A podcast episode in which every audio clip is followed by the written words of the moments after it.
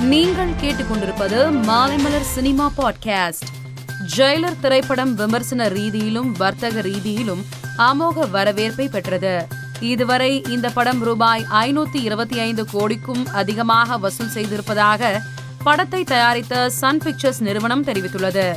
இந்நிலையில் ஜெயிலர் வெற்றியை கொண்டாடும் விதமாக தயாரிப்பாளர் Kalanithi Maran BMW i seven மற்றும் பிஎம்டபிள்யூ எக்ஸ் செவன் மாடல் காரில் ஒன்றை ரஜினியை தேர்ந்தெடுக்க கூறினார்.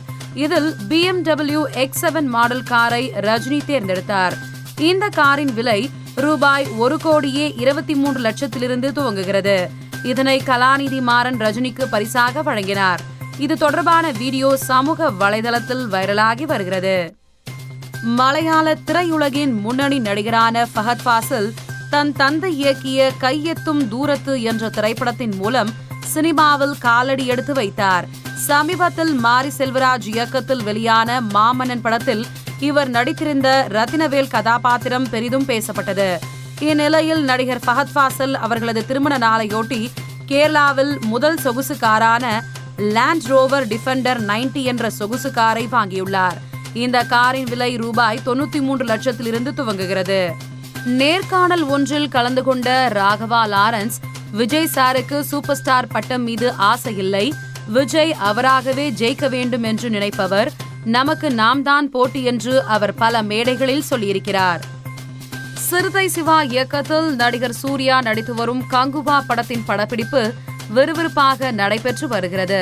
பத்து மொழிகளில் வெளியாக இருக்கும் கங்குவா படத்தின் படப்பிடிப்பு தளத்தில் நெருப்புக்கு நடுவே இயக்குனர் சிறுத்தை சிவா மற்றும் படக்குழு கேமராவுடன் நிற்கும் புகைப்படத்தை ரசிகர்கள் இணையத்தில் அதிகம் பகிர்ந்து வருகின்றனர். கேரள மாநிலம் மலப்புரம் தென்னிகிபாலம் பகுதியை சேர்ந்த நடிகை அபர்ணா நாயர் இவர் மலையாளத்தில் திரைப்படங்கள் மற்றும் தொலைக்காட்சி தொடர்களில் நடித்து வந்தார். மலையாளம் மட்டுமின்றி தென்னிந்திய மொழிகளிலும் இவர் பல படங்களில் நடித்திருக்கிறார்.